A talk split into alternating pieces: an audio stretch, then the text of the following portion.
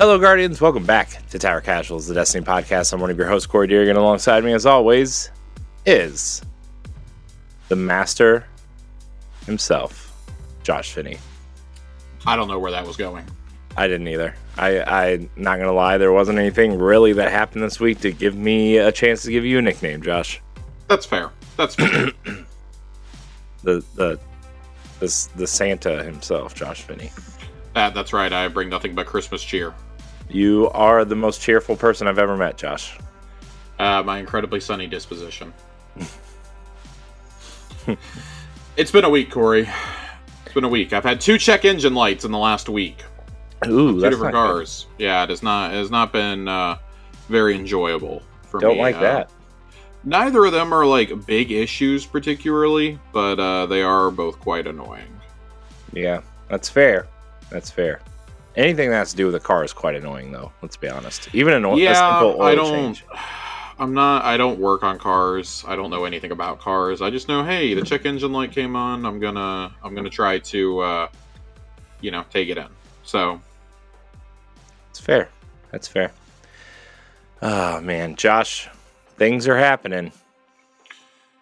That's things all I have to are indeed happening. Th- things are indeed happening. It has been. It's been a busy couple of weeks.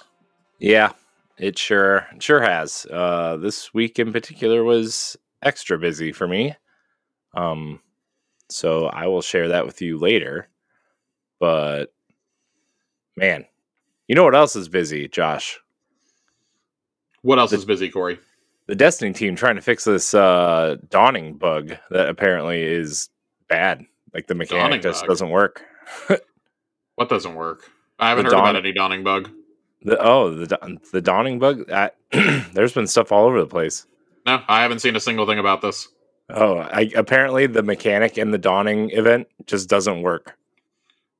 Like forty percent of the time. because I haven't seen that at all. Yeah, I've had, I, I saw pe- I saw people complain like, "Oh, I'm not getting ingredients as often as I used to," and uh, I haven't really seen that. I was they were raining down when I was doing the uh, what do you call it? When I was doing the uh, the dungeon yesterday. interesting. Paul Tassi wrote two articles on it in the last two days. Huh. I well, I don't I don't read Paul Tassi, so well, I guess that's fair. But yeah. Anyways. Oh man, Josh, it's uh this is the last this is the last episode of the year. Final the final sh- shape, if you will. man, what and what what a year it has been. We're we're gonna do we're gonna do a little bit of a year in review here. yeah. um, because there's there's not much to talk about tonight. The, the dawning is more like the yawning. Um, it's more of the same. Big whoop. Um, I'll go unlock the glaive and the memento at some point this week, I'm sure. Um, but there really genuinely has been almost nothing. Um, we'll talk about a few stats that are in here, um, as well as a few stats that I had sent to me by members of the community of our community. Um, but we'll we'll tackle that in a little bit. Well, let's talk about some of the the good, the bad, and the ugly. I guess to kind of do like a Destiny year in review. Mhm. Um, I, I guess we'll go like kind kind of like a round robin. Um, Yeah, And, that uh, sounds I'll I'll kick us off. I think um, in terms of good stuff, um, the coil. The coil is the best activity they've ever done in a season. Just sh- straight up. I know it's only like two weeks old, but it's the it's the best seasonal activity they've ever done. Um, I think really seasonal activities in general this year, like maybe weren't like incredible, but they've all clearly built off each other to get to the coil. Mhm. Um, we've really been building on like roguelike elements and whatnot uh, to get here, and I really enjoy that. I think that's been a lot of fun. I think it's been a suitable challenge for those who want the challenge. And hey, if you don't if you don't want to do that, go do Riven's Lair. Um, Yeah. So that that's always there as an option. That's that's one pathway as opposed to doing all four. Um,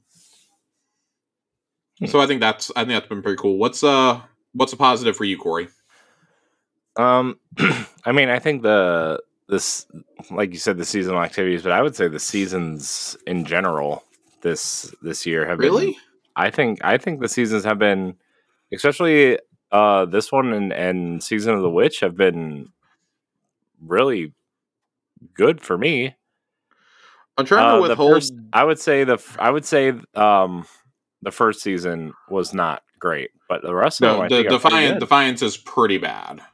Yeah, but I would say the rest of them have been pretty good. Especially season of, season of the witch was it was was good.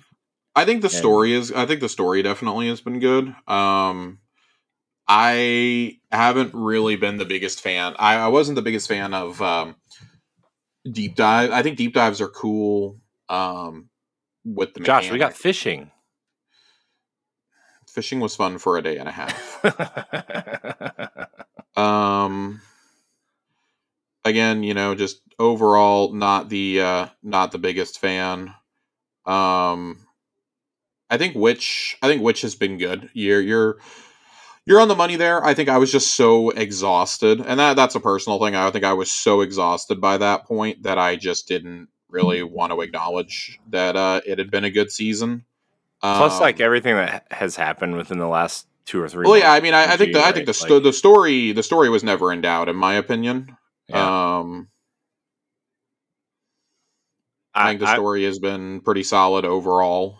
Yeah, I'm I'm saying like maybe like sometimes the things that are happening at the studio overshadow the game sometimes, and uh, it's not been a great couple months for Bungie in general between like the the HR stuff we talked about earlier this year, and you know obviously the layoffs and now the Sony stuff that's kind of coming out. Like Yeah, it's been a pretty negative year for the company, but you know I I, I try my best to to separate the the company from the game sometimes you know the and I mean that that's kind of what we have to do. I, I think you know you you hit the nail you hit the nail on the head. It's been a pretty rough. Uh, it's been a pretty rough couple of months for uh, for Bungie as a studio. I think really it's been it's been a year um, when we think about Bungie. I mean, it kind of started off with Lightfall, right? Like we we've talked uh, at length about the uh, the kind of mid reception to uh, to Lightfall.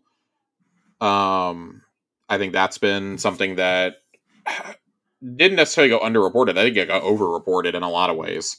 Um, it's definitely been a struggle to watch them try to bounce back from that initial pretty bad reception as far as like the story and the plot line went. It was like it's kind of the first time I think since Shadowkeep where we were like, where exactly are we going with this? right like shadowkeep still felt like a pretty self-contained expansion like they like the expansions usually are um but having the pyramid ship really like and i think it would have worked as a standalone story in a lot of ways you know eris and trauma and things like that but the pyramid ship kind of like flips everything on its head right? And Yeah. then that kicks off like this this storyline that ultimately leads to you know the pyramids showing up in arrivals and the planets disappearing and then the beyond light happens and um, the witch queen happens and things like that. I think we kind of gotten used to like the seasonal stories can be a kind of like whatever. Like we, we'd had pretty strong seasonal storytelling i would argue overall since arrivals we'd forgotten like how rough an expansion can look for destiny Mhm. um in terms of the story. And i mean the story like whatever. I think they walked a lot of that back with veil containment and with the witnesses origin cutscene from deep which for me is like one of the highlights of the year right? Mhm. yeah Um, definitely. but I, I think that the fact still remains that fans expect a premium product when they pay a premium price, yeah. And you you should you you should you know we we were critiqued it on this show you know I think we were a little bit more favorable towards it than a lot of folks were. Um, Yeah. And I saw this question pop up on Reddit earlier today, like, "Oh, should you know? I see that Lightfall's on sale. Should I? Do I have to get Lightfall to enjoy Destiny? Should I get it? All I see are bad reviews." And it's like, well, yeah, you should still get it because I mean, I still think there's stuff worth playing in it. Mhm. Um, Strand, I think Strand alone is worth the price of admission, personally. Um, Yeah. Especially if you can get it for like half price, I you you can't beat that. I think it's the same argument I made with Beyond Light. I think Beyond Light was overall pretty disappointing, but Stasis was so good that it was like, Yeah. yeah, it's totally worth it just to get for Stasis. And I don't think that's like necessarily good for the game's long term health. I don't think it should be like an every other expansion is a must play experience. Yeah. Um, but or like every third expansion is kind of the cycle that we've gotten to. But at the same time, like expecting these to be good every single year is like expecting Call of Duty to be good every year. Like it's just not going to happen. It's Yeah. effectively an annualized franchise. Like think of think of like World of Warcraft trying to pump out an expansion every year. Yeah. That's why you know like we propose on this show like you know they should probably shift to like an eighteen month release window for a release and support window for an expansion or even like up to two years maybe. Yeah, especially And- if especially if episodes like three episodes a year, if that s if that kind of routine takes off and the episodes are good, right? Like Yeah. you could probably go two years without an expansion and just rely on six episodes in between each expansion. Maybe. I think it's I think it's harder to do with a console, but with a console heavy game. I think like PC players are more conditioned to that. But even like you know you look at MMOs like ESO. ESO puts out a quality expansion every year. You know Yeah. they Yeah. put out a quality expansion. They do seasons. They they do all this support. And yeah, granted, it took them a while to get into that mode, but like they've you know they had a rocky launch, but they've been pretty pretty solid for like six seven years now. Yeah. Um, Final Fantasy 14. Nobody has to tell us. You know, uh, Realm Reborn had to happen for Final Fantasy 14 to be worth playing. right. And, you know, now it's right, rightfully so. It's probably the most celebrated MMO on the planet right now. You know. Yeah. Um, That'd be a pretty tough thing to argue against. Des- Destiny is in this weird place of like it wants to be an MMO, but it's a first person shooter, and I think that's what Bungie's kind of having to wrestle with too. And we we've seen that identity crisis happen so much this year in particular um, with the new build crafting system and um, mod basically modding 3.0 in uh, in game, which I think has worked and failed in various ways. Um, I'm still not super in love with it. Mhm. Um, but that's more of like a personal gripe that I have.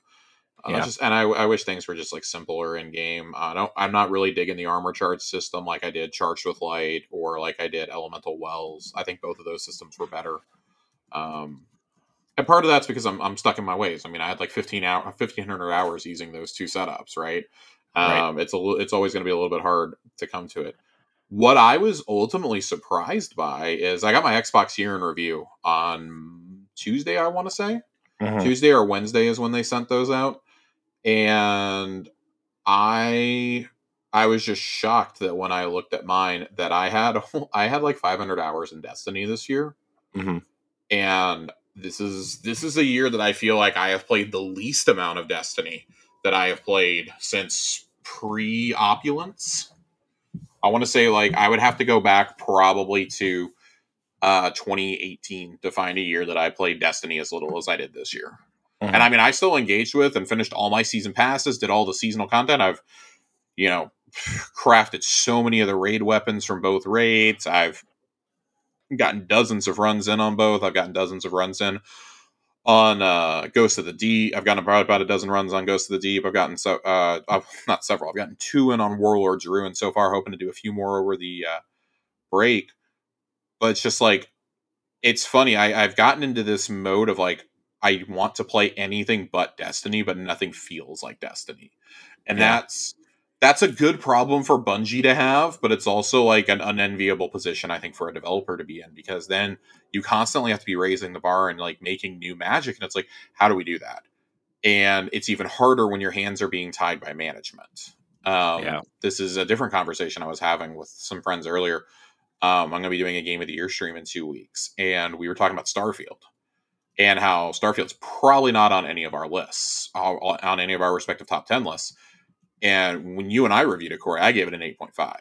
Mhm. And that that's roughly in line with what its Metacritic is, is an 85. And I says, you know, in a typical year, like that would probably be good. That would be good enough to be like probably like seven or eight on my list, you know. Mhm. In a year like this, though, like that's enough for it to get bumped off in favor of something truly unique. And I think that's kind of how I feel about Destiny right now. Is like I like it. I still like how it feels, the abilities, the gunplay. Nothing feels like Destiny. I love the story. I'm just so tired of the seasonal model. I'm tired of feeling like I'm doing the same stuff over and over and over and over and over again. That's why MMOs have never stuck for me. I don't like doing the same shit for like, you know, years on end. Mhm. It's just not fun to me. That's why I think Yeah. Diablo was such a breath of fresh air. Like even though some of those corridors, like and some of those dungeons started all feel the same. The first time I went through them, they were fun. hmm The World Tier dungeons were fun. I enjoyed the story. I put probably hundred hours into Diablo Four this year. Um, it's been harder and harder for me to come back to Destiny after playing games like that that I've been enjoying with my friends. I mean, I play a lot of Fortnite, and I play. I didn't play as much Fortnite this year, and then all of a sudden they come out with three brand new modes, and I'm like, well, shit. I guess I'm playing a lot of Fortnite over the break. Um, three truly unique modes too. Um, just as I was starting to wonder, is my interest in Fortnite waning? And then they come out with this. So Mhm. I do think there are there are things that can still be done to improve the health of the game, but this is the seven month season could not come at a worse time. That I think is like kind of like the underscore on all of this is despite with all the layoffs with the with the controversy at the top of the studio you know there was an hr controversy earlier in the year that we covered on this show um and the kind of like lukewarm reception the lightfall as a whole a seven month season is the last thing you want to come out and announce along with a delay to early summer which they've never released a game in june ever. Congratulations you're launching between the major showcases.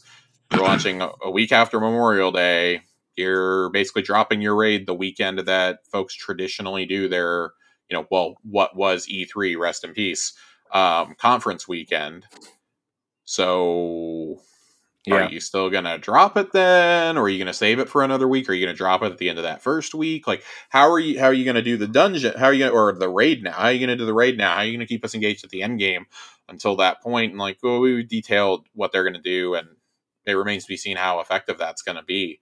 Um, I'm really hoping we come back from the break and we have some more information, but it has just been it's been one thing after another, and you know we've seen Bungie in the past, you know, bounce back and make some of their greatest work when it feels like their backs are up against the wall. And I can only hope Yeah. that that's what the final shape is. I just right I- now it feels like we're going to be limping there. Yeah, I almost wonder if uh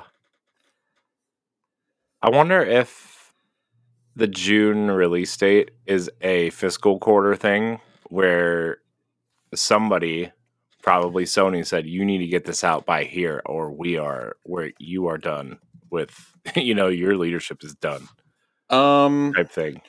I do think that's probably part of it, if we're being honest, um, because the delay of the final shape pushed it out of Sony's entire fiscal year. Um, from what I from what I gathered, it it's basically put it's pushing it out of their entire 2023-2024 fiscal outlook. So that's a little curious to me. Um, I do think it allows them to have a to have like a tee up. You know, okay, you got a couple months to build it up. We're not really we're not releasing anything between the end of the end of uh, March and the beginning of June. Nothing else is on the docket. You're gonna have like two months of runway there to just promote the hell out of it. That's when Into the Light is going to be starting, and then you're going to probably have the place. You're going to probably have a PlayStation Presents showcase uh, that third week of May. So that'll give you one more chance to promote it. And man, you gotta hope you knock it out of the park there and convince some people to come get it. They've at you know the Witch Queen got added to um, PlayStation Plus for users a little while back. They gave away Beyond Light as a PlayStation Plus thing earlier in the year. Yeah. Um, you you gotta wonder like at what point do they just add the old expansions to it? Like Yeah. okay, we're not making money. Like, let's put them on here. And, you know, maybe they call Microsoft up and say, hey, we want to make a deal. Yeah. I don't think that they'll ever do that. But, you know, like maybe we, maybe you try and make a deal, you know? Um, and it's like just for console Game Pass. Like, we're not going to allow it on Windows because we still want people to buy on Steam. Um, them giving it away on the Epic Store kind of makes me think that something like that may be in the works.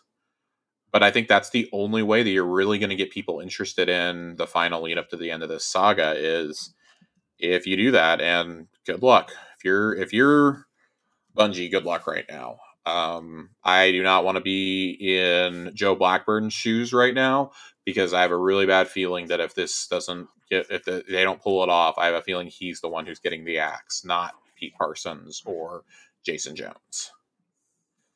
Um Yeah.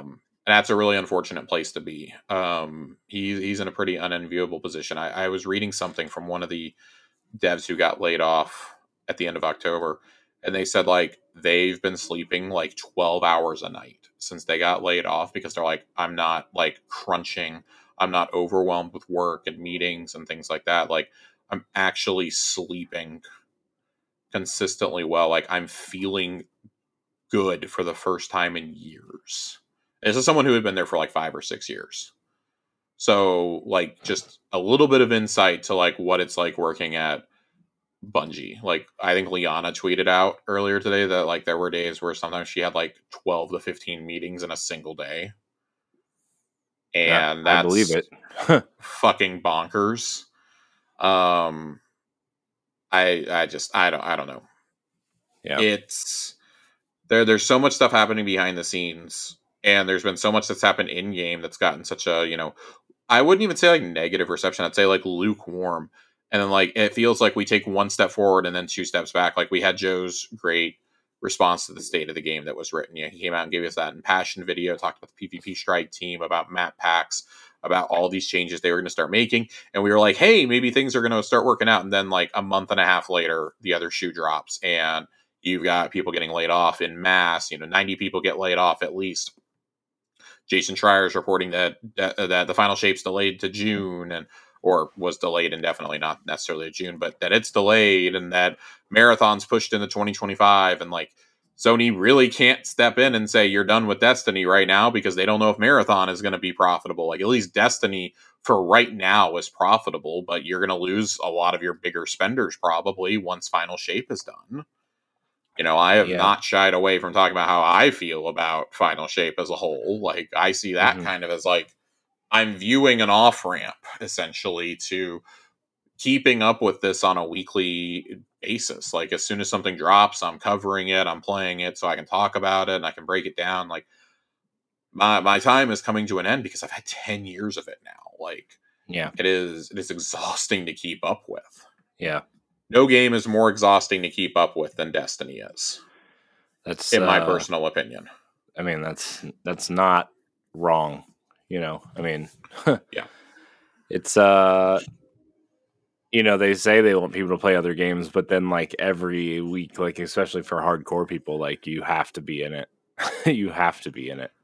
Yeah, and I think like this year also like the and this is something that A1 Johnny and I have talked about a lot over the years Destiny largely was succeeding the last couple of years and could get away with like having a bad season or something or like a lackluster seasonal model because there really wasn't a ton of other stuff coming out. Like we would break off, play a game, and then come right back. This year alone, in terms of games that are 50 hours or more, you had Tears of the Kingdom, you had Pikmin 4, you had Remnant 2, you had Baldur's Gate 3, you had Diablo 4, you had Starfield, you had Phantom Liberty, you had uh, New Super Mario Brothers Wonder. You had, and I know that's not like the same thing, right? You had a complete o- revamp to Fortnite. You had, um, you know, you had new Call of Duty, Call of Duty, whatever, right? But like, I know I spent a lot of time in there over the last couple of months. You've had, you know, Hogwarts Legacy. You've had Avatar. You've had three Persona games drop. Mm-hmm. Um, Star you Wars. know, you God, you had Jedi, you had Jedi Survivor. I mean, like that comes in under fifty, but you had Jedi Survivor. You know, look at all the high quality games you had this year, and that's not even counting indies or smaller games. And yeah, you get spread really thin. This is like on record. This may be the best year of games that we've ever had. Mm-hmm. And yeah, it makes sense. Something like Destiny is going to get lost in the shuffle. Mm-hmm. And like that doesn't mean that it's bad. It just means that you got to step your game up if you want to be competing. Like yeah. I look back to especially when I consider like 2020. And I think beginning of 2020 was a really dark time for the game, you know. Dawn, the the the whole rewriting history thing about Dawn is hilarious because nobody nobody praised Corridors of Time. Everybody sat there and bitched about it on Reddit. We have the receipts. Everybody was upset about that. Yeah. Largely didn't enjoy the weapons didn't enjoy the sundial and didn't pay attention to the lore really. Like, yeah. oh, we only got like three story missions. And then you have Worthy that follows that up along with Trials being busted when it launches and a pandemic. And then all of a sudden Arrivals happens. And Arrivals marks this turning point for this game that they just kind of go on this crazy run. Arrivals drops in June 2020 And I think between then and I would say Lightfall's launch. I don't know how many like must play games there really were. Like you have to drop everything to play this game. Mm-hmm. Um, we were all coming out of an Animal Crossing craze when Arrivals drops. And I mean, like in terms of like FPSs, I and multiplayer games, I'm really struggling to think. I mean, Fortnite had some incredible stuff. Zero Build definitely provided probably like the biggest draw, right? Right. And Yeah. that was last year though. That was a 2022 thing. Yeah. Um, God, it's been almost two years since Zero Build was introduced. That's wild. Um, Well, I You mean, had now, Call of Duty now they have all that stuff now too this year. That's like going to revitalize Fortnite as a platform in general. You know, which is Yeah. crazy because like Fortnite was never hurting for users, but Yeah. now it's Yeah. like it's breaking records every other day. Yeah, I mean know, that Rocket Racing so- looks cool. Rocket Yeah. Racing is yeah, it's it's fine for its first iteration. Festival is fine. Both of those are going to get better. Lego Fortnite feels like it could be its own game with a few more features. Yeah, did you But, see? like- did you see PDP by the way? Uh, kind of tease rock band instruments or like reissued instruments. oh yeah, gonna they're not teasing it. There's already files in the game that are color coded for them. Yeah, Somebody found them in the files. Yeah, it's already there. That's so crazy. Uh, Epic confirmed like two days after Fortnite Festival came out, like, yeah, in 2024, we're going to push an update that allows you to use existing Rock Band and Guitar Hero controllers. So I'm really happy because I still have a Guitar Hero controller in my closet. I'm pumped. But like, it's things like that that are starting to suck the attention away. I look at the last couple years and like, Battlefield 2042 was a flop. The Call of Duties of the last couple years have not been good. Like, they really lucked out at every turn. There really wasn't a big MMO to draw people away. You know, and then Mhm. this year, all of a sudden, everything happens. Everything comes out at once this year. I mean, I got I left Final Fantasy 16 off that list. I left Spider Man 2 off that list of like games that have sucked us away. Right? Like, Mhm.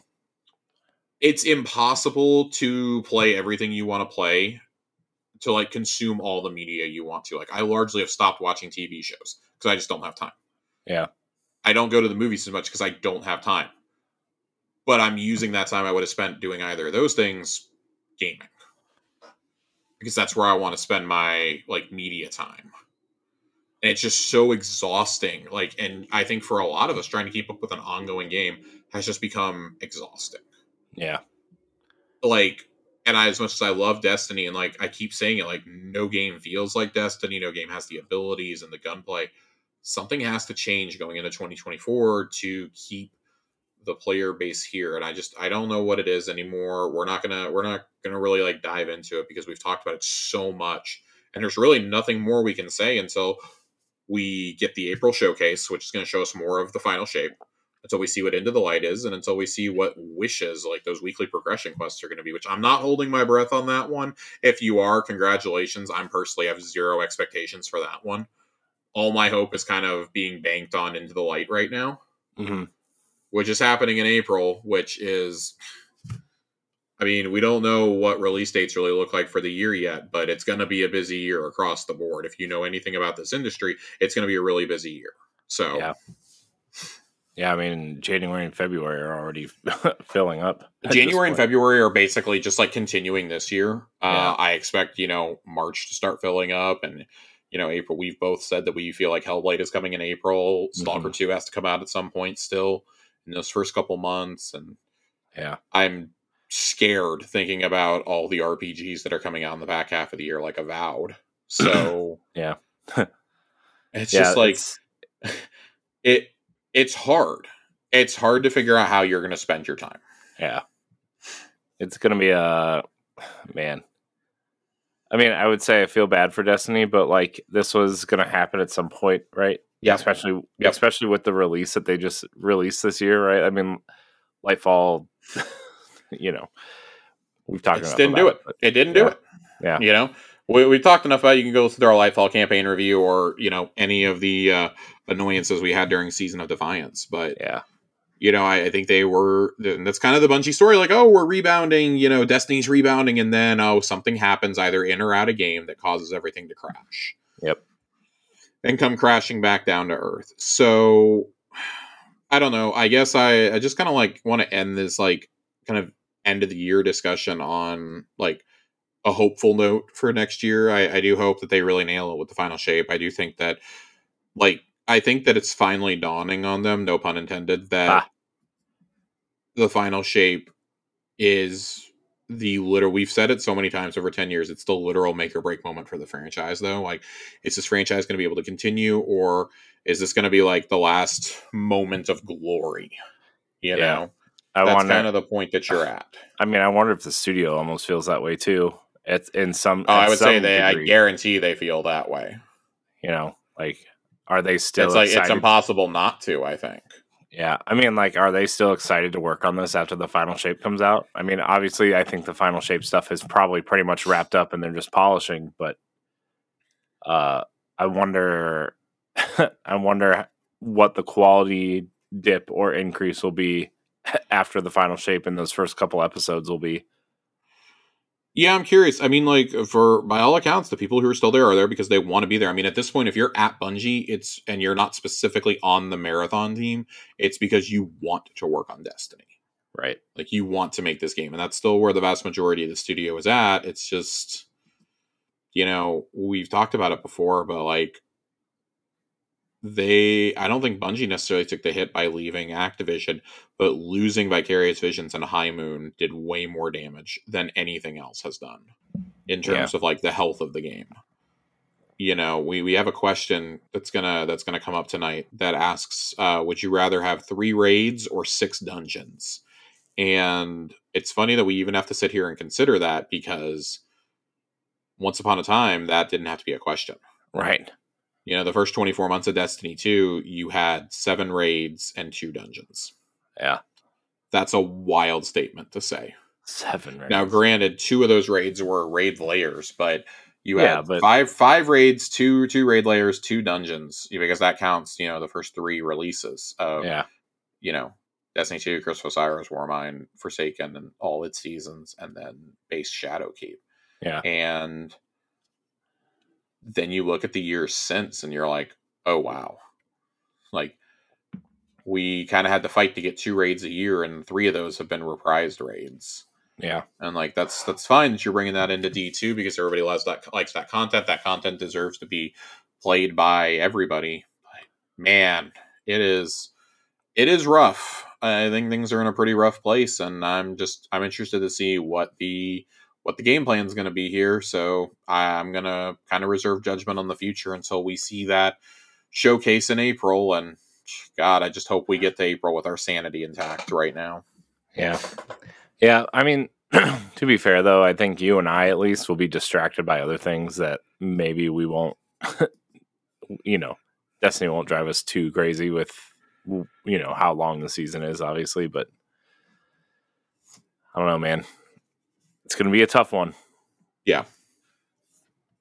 So, It's going to be, it is in fact going to be a tough one. So, uh, Corey, what do you say that we, uh, we talk about some slightly more positive things? yeah, let's uh let's try to be a little bit positive. I feel like we've been a little downer on a few episodes recently. Just well, by the nature I, of the uh, I think it's just like, it's just the nature, unfortunately. Yeah.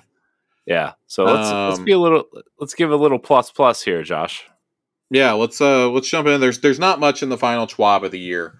Um we're uh we're gonna talk about this real quickly though. There's some fire team finder statistics here. Um some of the stats, for example. Um the top three activities where we've seen groups form via Fire Team Finder. Dungeons, 43.3%. No surprise with a brand new dungeon being uh, two weeks old. Mhm. Raids, 26.5%. And uh, this one caught me by surprise. Free roam, 21.1%. Ooh, free roam. Lost sector completion rate by fire team finder groups. Aphelian's Rest, 84%. I don't know why you need a fire team to do that one, but okay. Bay of Drowned Wishes, 77%. Scavenger's Den, 73. Skydock, 4, 73. And The Quarry, 70. Those are really interesting. Um, I'm, uh, I'm I'm curious to see why we why we are grouping up to go do lost sectors, but okay then. Um, I mean, if you're trying to get new people in and they're trying to trying out the game for the first time, I guess, but I mean, those are probably like a group of the easiest lost sectors in the game. Yeah. It's not like we're it's not like we're trying to take him to do the Neomuna ones or something. Yeah. Josh, I'm just trying to be nice, okay? I'm not. I'm not. I said I was going to be positive. I lied. Um, this is Josh They have it- positive. they they have an article in here about um how much the Bungie Foundation has done this year. Um, three point two million dollars raised for charity this year, including uh, seven hundred thirty thousand dollars raised for the combined relief and recovery efforts in Turkey and Syria after the February earthquake, and in Maui when the August wildfires left the island in ruins. Forty-seven wishes granted for Make a Wish, including a very special wish day for a Destiny superfan, Wyatt, uh, at their corporate headquarters and three new partner organizations onboard, onboarded into the Little Lights program, bringing our total of 14 across the globe. Um, and there's a uh, there's a little video here from some of the voice actors, uh, including uh, Nola, Nola North is one uh, that's in here. Um, I don't know who else. The the video just refused to load for me repeatedly. Um, but yeah, um, so that's cool. They're going to be doing uh, the camp the game to give uh, campaign again the fifth anniversary from January 18th to February 4th. So that'll be uh, kind of cool to see what's going to happen there. We have some final statistics for the year, Corey. hit, hit me I found them. I found these to be really interesting. Um, I think they're they're worthy of a little bit of discussion. We do have a question about these too, so I want to get to that question when we get here. Uh, the crafting. There were 2.8 million weapons crafted during the crafting, of which 559,000 were the Ammit R2 AR2 uh, auto rifle. Um, our friend Joe Aces uh, ran that with Volt Shot Incandescent. It was really funny to watch. Uh, Crota's End, 16.4 million attempts by 1.1 million Guardians, which equals out to 6.2 million clears by 690,000 Guardians. Root of seems a little Nightmares. This the Root of Nightmares blew my mind. 28.7 million attempts by 1.6 million Guardians, 14.8 million clears by 1.2 million. Warlord's Ruin. Keep in mind, this is uh, 11 days old as of the time of this recording. Already up to 4.9 million attempts by 687,000 Guardians, 2 point million clears by 528,000. So that's good. That's got a pretty good ratio of attempt to completion. Yeah, that's pretty good. Um, and then uh, Ghost of the Deep, 19.8 million attempts by 1.3 million Guardians, 8.4 million clears by 1.1 million Guardians. Our question about this tonight comes to us from Ronnie, and uh, I want to make sure that I get to this. Um, duh, do you guys pr- uh, personally think this is a balance that they have achieved with the stats showing more than half att- more attempting versus half clearing? Uh, they found have they found just the right method uh, or balance of difficulty, no matter what the echo chamber super fans say. Um, I mean, I think th- I feel like this is something they've been working on for a long time, right? Yeah. And so, I mean, this is definitely better than the stats that they were giving out for Destiny One, right? were like, you know, those were those stats were just atrocious of attempts versus clears versus how many active players there were, right? So I think their balance is definitely getting way better. Uh, I sure. think they've struck a good balance with dungeons in particular, uh, just because I think it's easier to wrangle two friends than and five friends, right? But uh, I don't know. These numbers seem pretty positive for me. Uh, I mean, you could always do better, and obviously they're always going to balance and tweak and change and you know do all these things. But overall, I feel like these numbers are pretty good, except for the fact that like the amount of guardians att- like playing seems kind of low. But maybe that's just me. So I, I would say this. First off, the end game has always been pretty low. I would say. Um, I think that having over a million guardians attempting or clear attempting slash clearing raids and dungeons is a really healthy number for the player base that has fluctuated wildly this year. Um, I do think they finally have struck the difficulty gold mine though, because when you look at you know we all we all said oh Ron was too easy you know uh, and it, that was it's a- really easy. it is a very easy raid, uh, to be completely fair.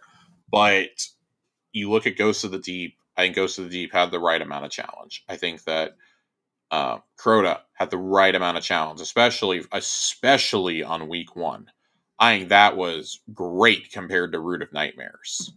Um, you know, you look at how, how many teams really struggled to get Crota done. It was the lowest weekend one completion since Garden of Salvation, I believe. That's Yeah. pretty good. You know, considering this has been a complaint by the hardcore community since Deep Stone Crypt. Um, I thought that was pretty impressive. And then Warlord's Ruin, really, really like that. That's off to a great start. I'm sure that those numbers are going to spike over the holidays. Yeah. Um, but I mean, that's showing that like even even so, like like six hundred thousand people have at, least attempted the dungeon, and almost six hundred thousand have cleared it. Yeah. Those are pretty good numbers for the first eleven days. Yeah.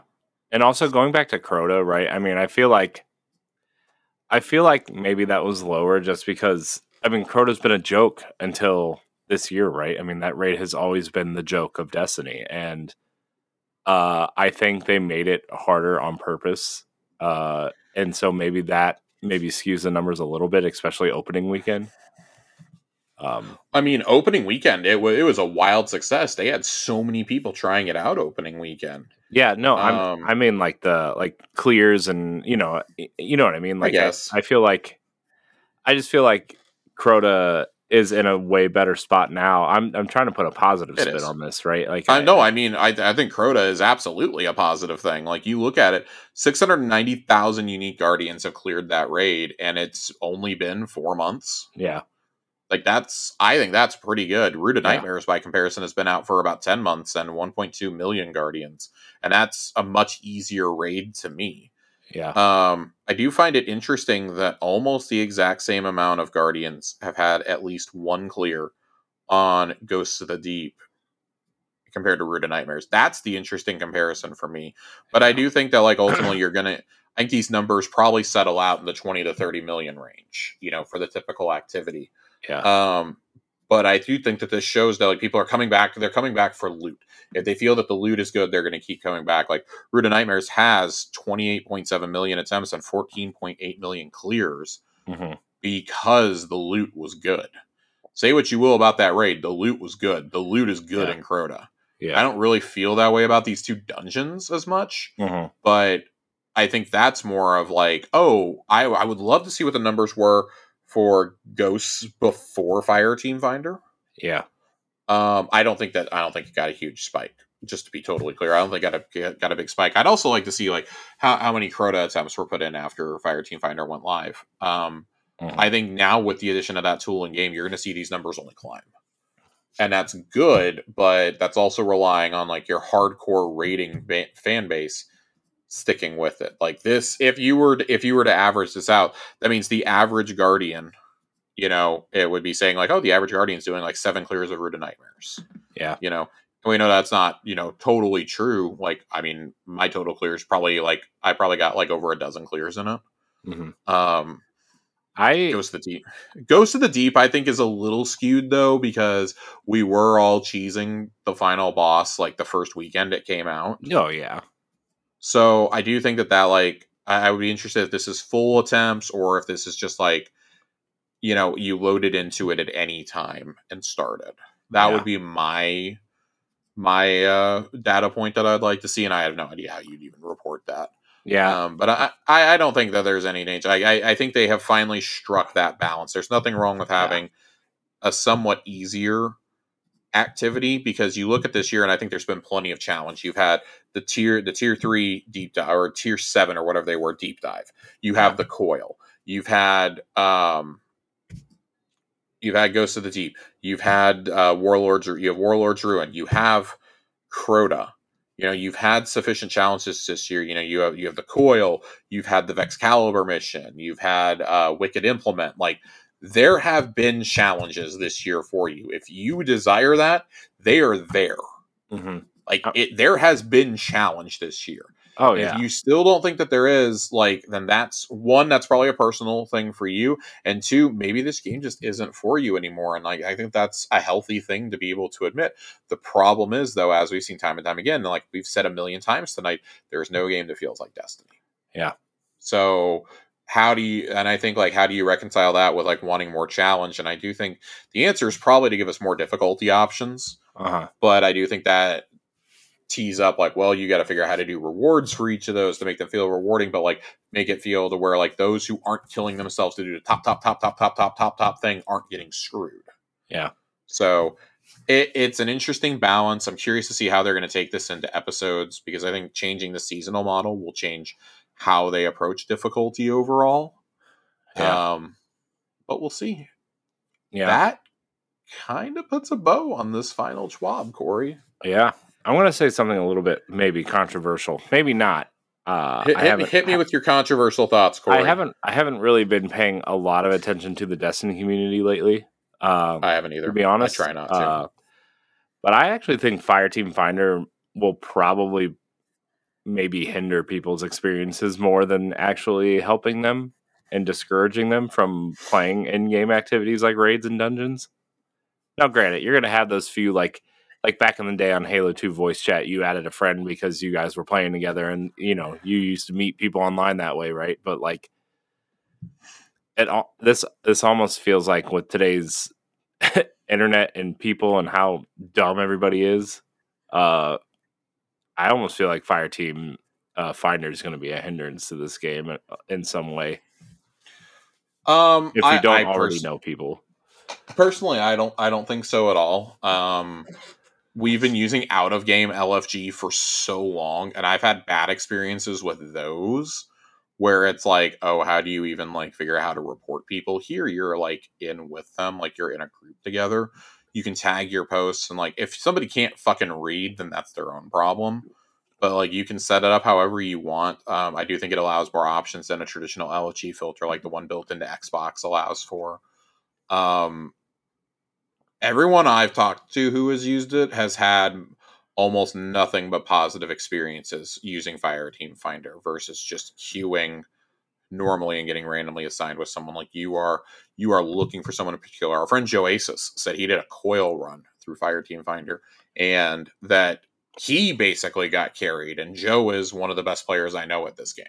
Yeah. So I think that's like that kind of speaks to like what you can look for. Like I, I've gone and peeked through some of the listings, and there there's a lot of people who are like willing to help teach and make sure that people understand how to do end game activities or to help them get coil completions for quests and things like that. I, I'm very curious to see how this looks when it launches fully. I think the only place where it's going to be particularly toxic and hinder gro- growth is going to be like any game when you get into the PvP aspect of it. I think that Crucible and Yeah. Gambit are going to be both really toxic. Yeah. Maybe Um, maybe I'm just too pessimistic in my old age there, Josh. I think you are. I think that that sounded really flippant, but um, I I'm choosing to I'm choosing to be on team positivity here. Um, I actually I I was skeptical about how Fire Team Finder was going to look. I think it's it's looked great. I've talked to so many people that I did not think were going to enjoy it, and they've been like, "Yeah, I, I really really dig what they're doing, Fire Team Finder." And I think that's something that is going to be iterated on over time. It's just a shame that it's taken 10 years of using outside LFG sources to finally get this to work. Mhm. Uh, I can't tell you the amount of times that I read people on Reddit or on Twitter saying, like, uh, I, I haven't been able to experience all that I paid for in Destiny because I don't have groups of friends to play with. And, like, I'm apprehensive about doing LFGs and this and that. And, like, I think that Fire Team Finder is a really good opportunity for those types of individuals to make a post, be like, "Hey, I want to do my first raid ever. You know, I'm really, you know, kind of anxious. I just need someone who's going to be like really patient with me." And I think nine out of ten times you're going to get the right group. Well- so, like, I don't think it's any worse than using an outside LFG source personally. Well, that's good then. I just uh you know, I just think Well, that's good then. well, you know, I just think of all these shitty Yeah. ways of finding players and it's just like not the experience you want, you know. I gr- I grew up in Call of Duty and Halo Two lobbies. Yeah. on OG Xbox Live. I uh, I'm intimately familiar with uh, the the things that are said to folks. Yeah. Well, that's all I have to say about that then. Yeah. I'll shut up now. Good. um, before we move on to questions, I want to talk about a non-Destiny topic with you real quick. A non-Destiny topic? A non-Destiny topic. It is the end On of the year, Corey. show? it is gaming. It's gaming related. So I wanted to uh, I want to talk to you about this before we get to the end of the year. I'm putting you on the spot, Corey. Oh boy. I want to have some conversations about game of the year. Ooh. We've never shied away from talking about other games on this show. We've made it pretty clear that next year we're going to have to talk about some other stuff because there's no way that Destiny is going to sustain us until June. Um, It could. So, it could we- surprise you. We we have had we've had uh, some requests to when I finally get to sit down and play through it. Hopefully, in the coming the coming weeks, I've had so many setbacks, but hopefully here in the coming weeks, I'll be playing Baldur's Gate three. Baldur's We've had, casuals. uh, we've had a request for Baldur's Casuals. We may just take the week off of doing Destiny stuff, and I may sit down with Johnny and just do like a two hour blowout on Baldur's Gate 3 when I get through it.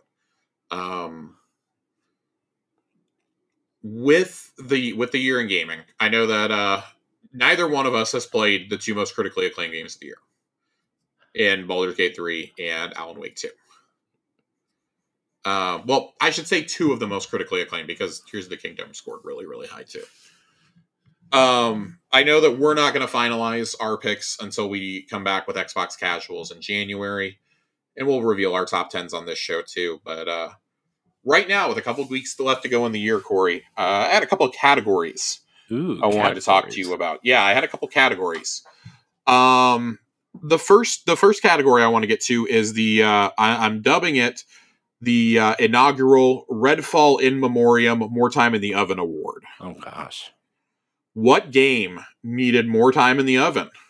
Now, I don't intend for something like the King Kong game to win this No, I know. because when we say more time in the oven, that means that the game had actual promise and like did some things right.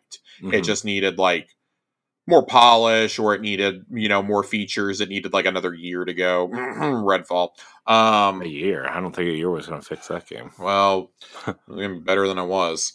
Um what would be your pick for the Redfall in Memoriam More Time in the Oven Award? Uh, all right, I'm going to say something about a game that I actually really loved this year, and it's actually probably going to end up in my top five uh, games of the year. But Josh, when Star Wars Jedi Survivor launched, I had a feeling this was going to be your pick. yeah, Yeah. it was uh, it was a little janky, I'll say, to be nice. Um, even after a couple patches, man, like I, I, it was funny because that big patch that literally fixed every issue I had with the game launched like two weeks after I finished it. Um, Yeah.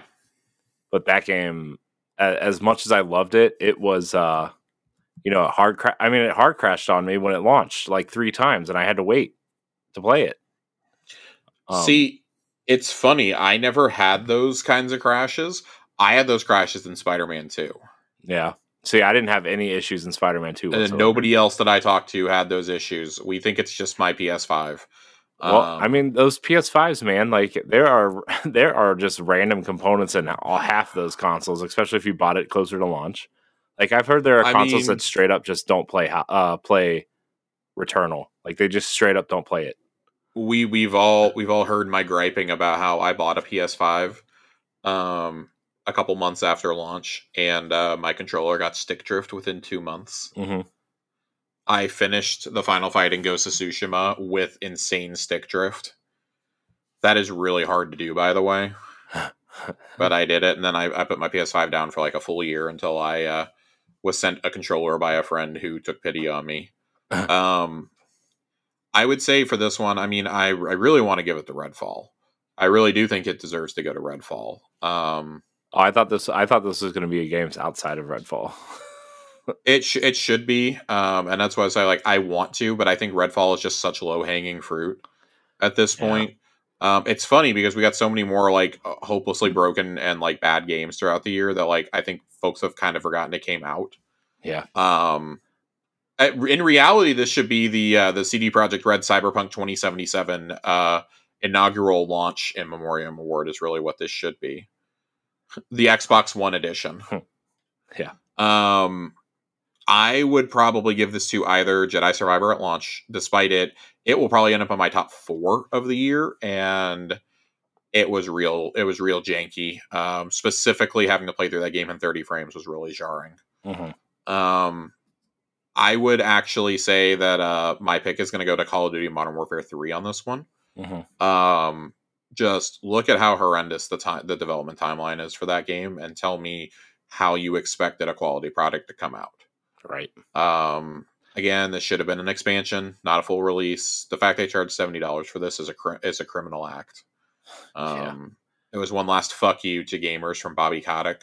God, Um, man, it- I can't just- wait for January first just for the sole fact that dude, we're, we're gonna be doing game, we're do, gonna be doing game of the year, and I'm gonna do shots on camera because Bobby Kotick is out at Activision. um, I'm, I'm literally first Xbox casuals of the year. I'm gonna be doing shots. Um, I'll, I'll like wear a festive hat or something. I don't know. Like bring a, I'm gonna bring a Vesuvala with me, oh jeez, but um, you can bring in that all, flute in all, from Flute Guy on from oh the my god! In all in all seriousness, though, um, Modern Warfare Three should never have been released in the situation it was. Sledgehammer should not have been put through what they've been put through for the last several years.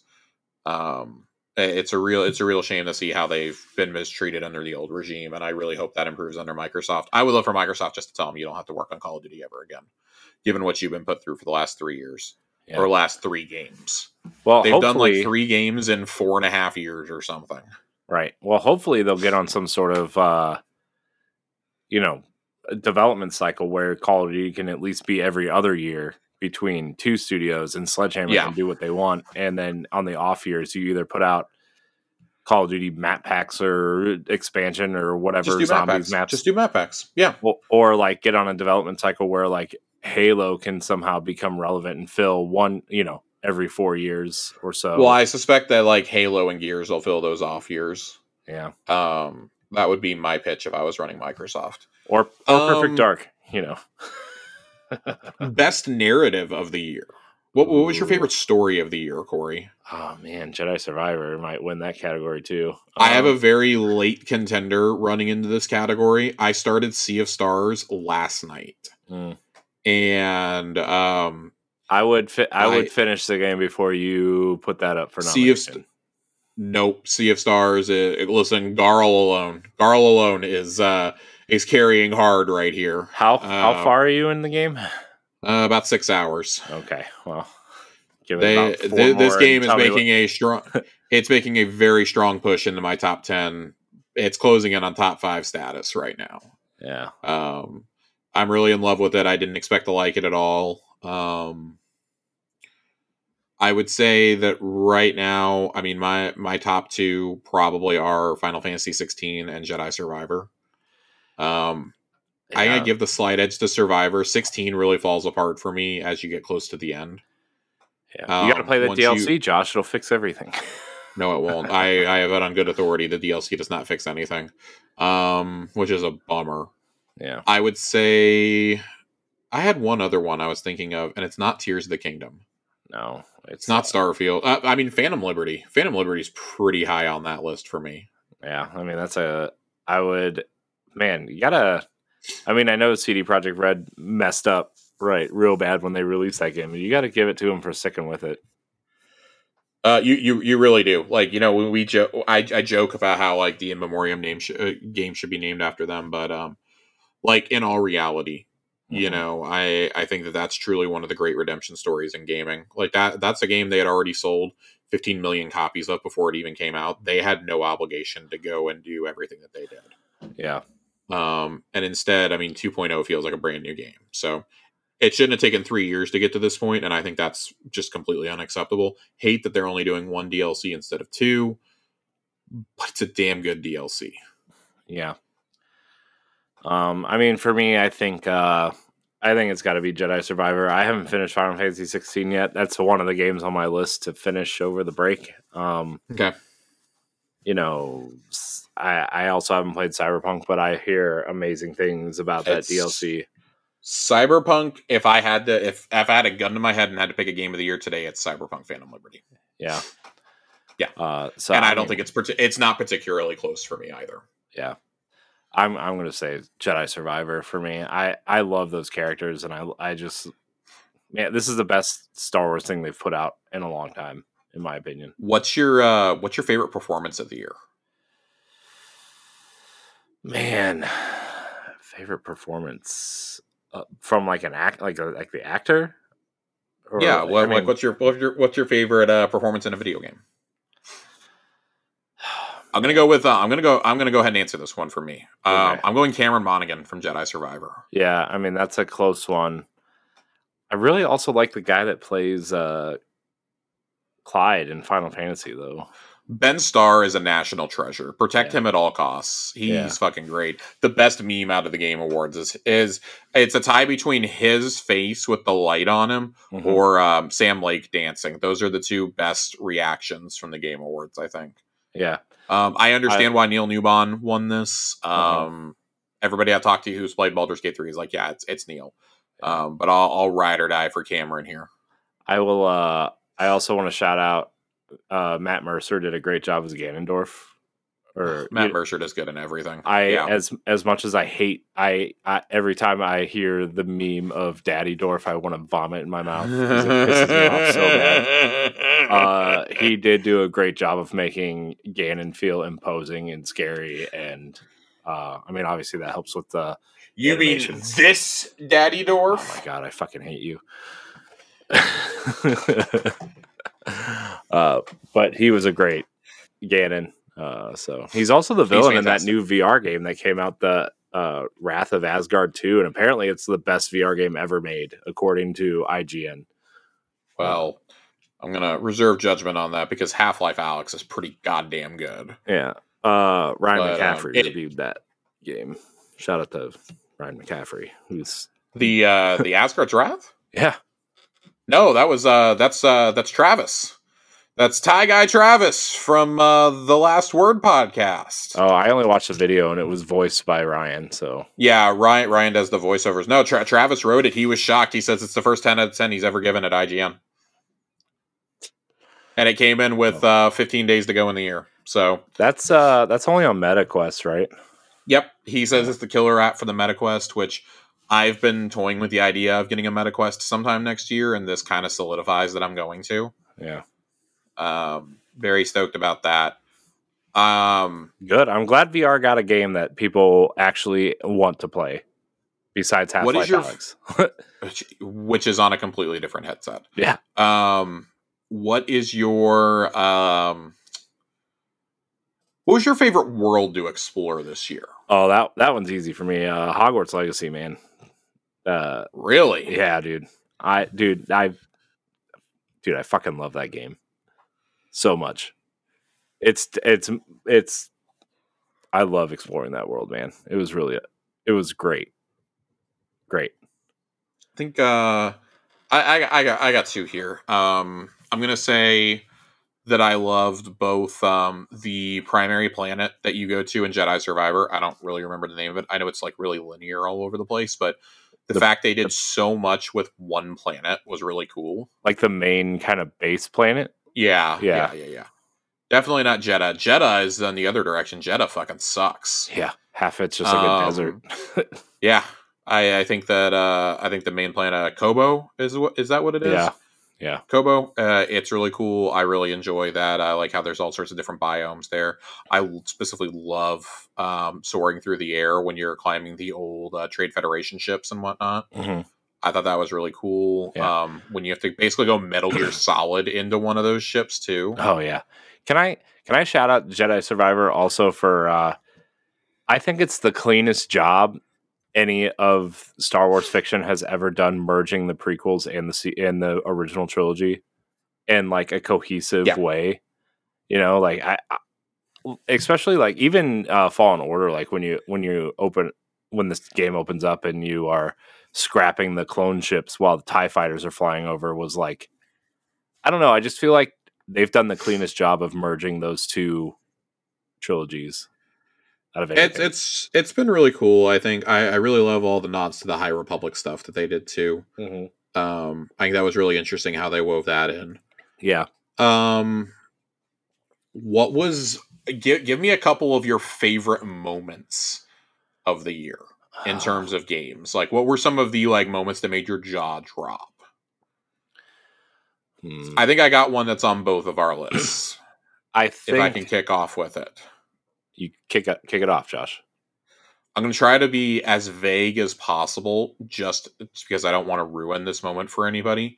The sword pull in Tears of the Kingdom. Yeah, I actually had two from Tears of the Kingdom. I have t- I have two from Tears of the Kingdom as well. That is that is in my opinion not only the best moment uh, of that game and possibly of the year. It might be the best moment in the entire franchise. That reveal too was pretty cool. Even that though I kind reveal, of felt it was. I I've, I, it fucked me up. I, I cried.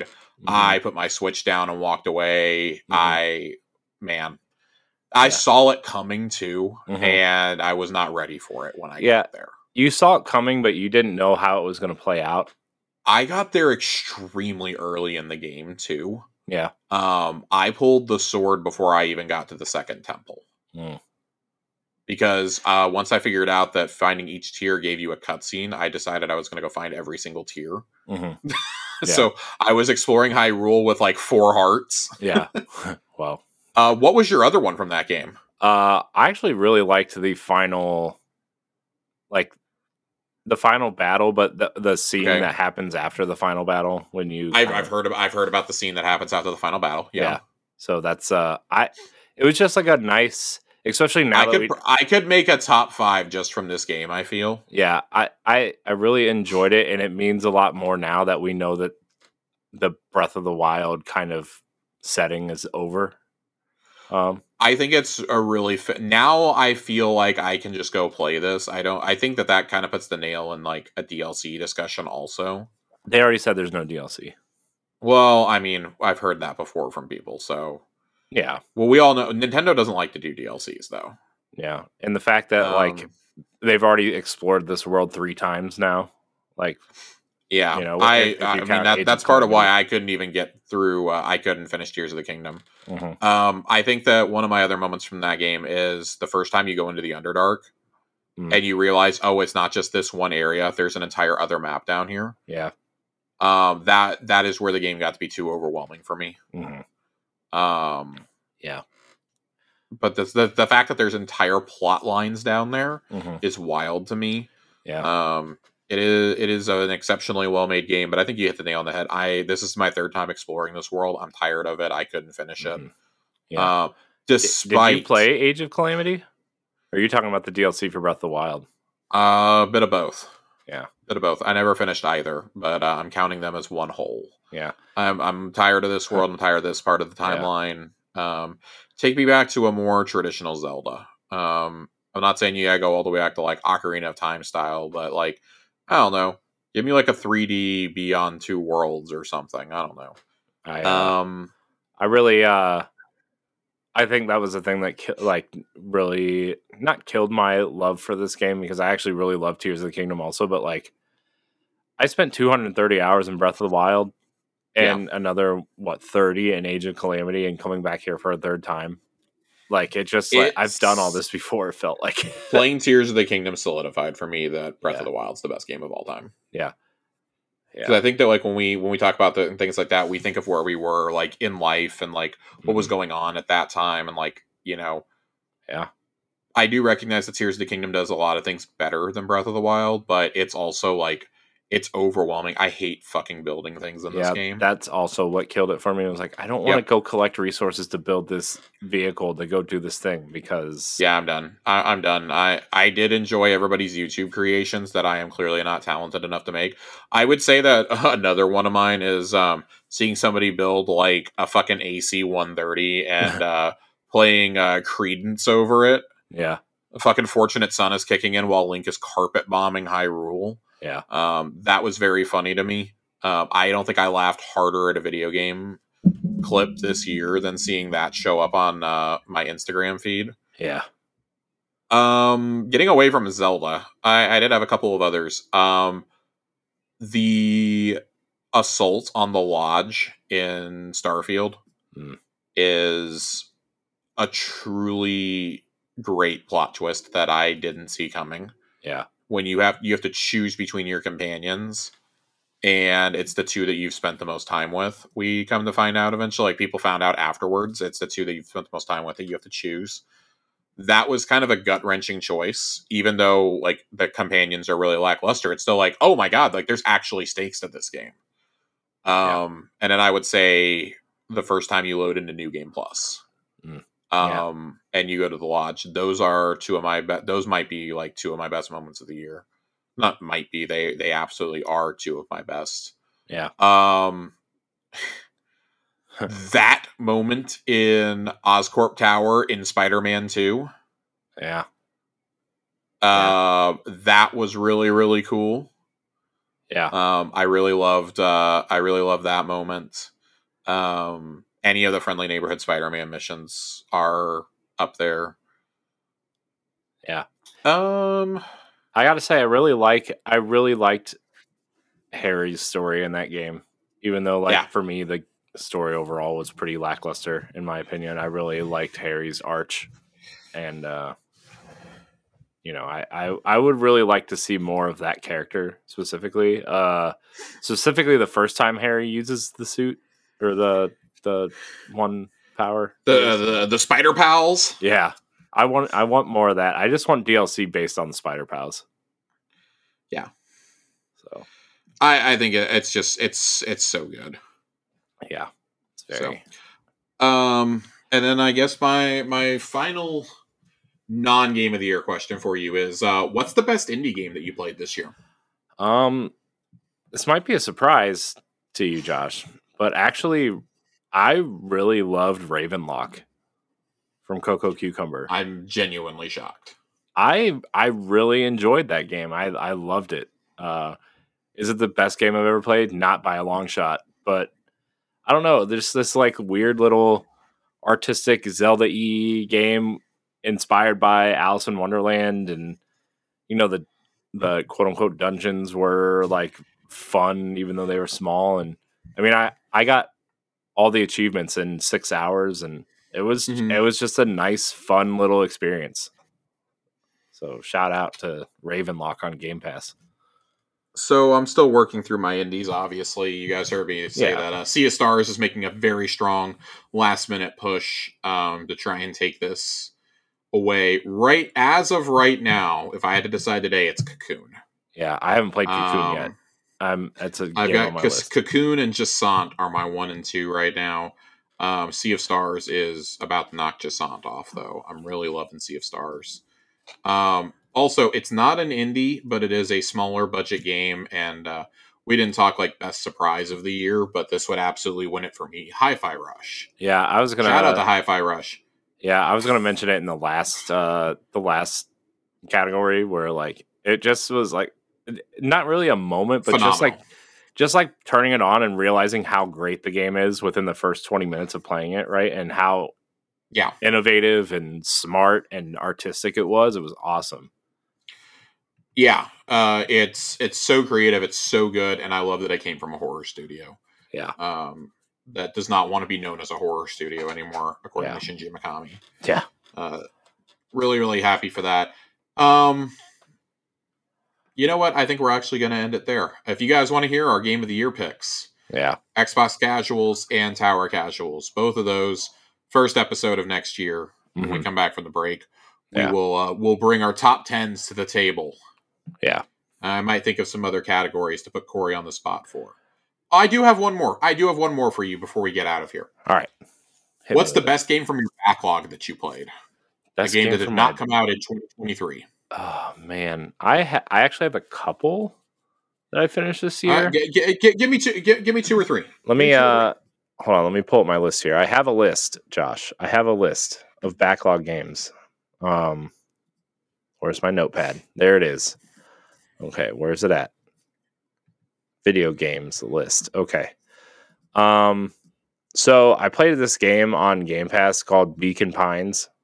That was really good. Yeah. It actually wasn't intended to be a backlog game, but it was uh it's like this little cartoony adventure game, choose your own adventure game, and it's really fun. And Yeah. uh, you know that that was that was really great.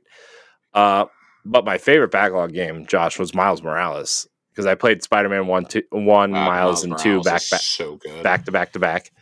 Uh, it's disgustingly good. Josh, I know I know you know this because you are Mister. I know everything about everything, but Miles Morales, kick ass character. I don't. Pretty I, great character. I really don't know. Before playing these games, I really didn't know anything about Miles Morales except that he was the Spider Man in the black suit. Yeah. a different black suit. Uh, but dude, his story is so interesting, and maybe, and like I was comparing it to like, okay, we've been listening to this, you know, a similar Peter Parker story for what ninety years now, eighty years now. That like, yeah, that that story feels pretty old, but man, Miles Morales' story and his backstory and the story in this game and obviously the story in Miles Morales and two specifically for him are I dude, I was so into Miles. I'm I want more Miles. I want more Miles, man. Yeah. So I think you're gonna get your wish. Um, yeah. my backlog pick of the year. Uh, it is and is not uh, a backlog pick because uh, it did not come to modern consoles until this year. But uh, it is a game originally released in uh, 2008, re-released in 2012 for the ill-fated PlayStation Vita. It was the best game on the Vita by far. Persona 4 Golden. Ooh. Um, you guys have heard me talk about Persona a lot over the last year or so. I played Persona 5 Royale last fall and immediately fell in love with it. It became a top five game of all time for me. Um, I said to a friend earlier this year that, uh, in fact, I said it to him after beating Phantom Liberty. Phantom Liberty may be my game of the year for right now, but I guarantee you that if I could choose Persona 4, Persona 4 would be the best game I played all year. Mhm. Um, it's that good. It's that engaging. The the cast of characters is incredible. The investigation team is so lovable. Um, and in like such contrast to the Phantom Thieves from Persona Five, who also you know are very lovable characters, but Yeah. like just the writers of these games have such a way, and like you still feel like an eighty five hour game is not enough time with them. Yeah. you still feel like you got to spend more time like one year of in-game time is not nearly enough with these characters. Hmm you feel like okay i, I gotta i got like i gotta i gotta maximize my time. I gotta spend more time with them Yeah. and i don't want them to go and this and that and that's the gift that royale and golden both give you is they both give you the third semester which you don't get in a traditional persona game right away you Yeah. only play through the end of the actual calendar year and then it skips to the end of the school year once Yeah. you hit uh, new year's Yeah, I uh royale and golden though man do you play this on Xbox or on Switch? I played them on. I played them on Xbox. I played them, hashtag Xbox Game Pass guys. They are two of the only games that I've played through the service that I liked so much that I went out and bought a physical copy of them. Um, I bought the I bought the steelbook version of uh, Royale last year. It sits proudly up on top of my desk next to my Joker amiibo that I've had for years. Hmm. Um, and then uh, I ordered Persona 4 Golden for Xbox through limited run last week. Nice. Um, so you know, if you want to see games like that on your favorite platforms, buy them, support them. Uh, it shows it shows the demand. Play even if it's just playing out on Game Pass, like it shows the demand for those games to come to the West, for them to come to traditional, like non-traditional Japanese platforms. Um, God, go play, go play. If you're looking for an extra long game to play, and you've already played Baldur's Gate, or you know maybe you don't have the money to buy Baldur's Gate, but you have an Xbox Game Pass subscription, go play Persona 4 Golden. Um, Persona 5 Royale is going to be on sale a lot.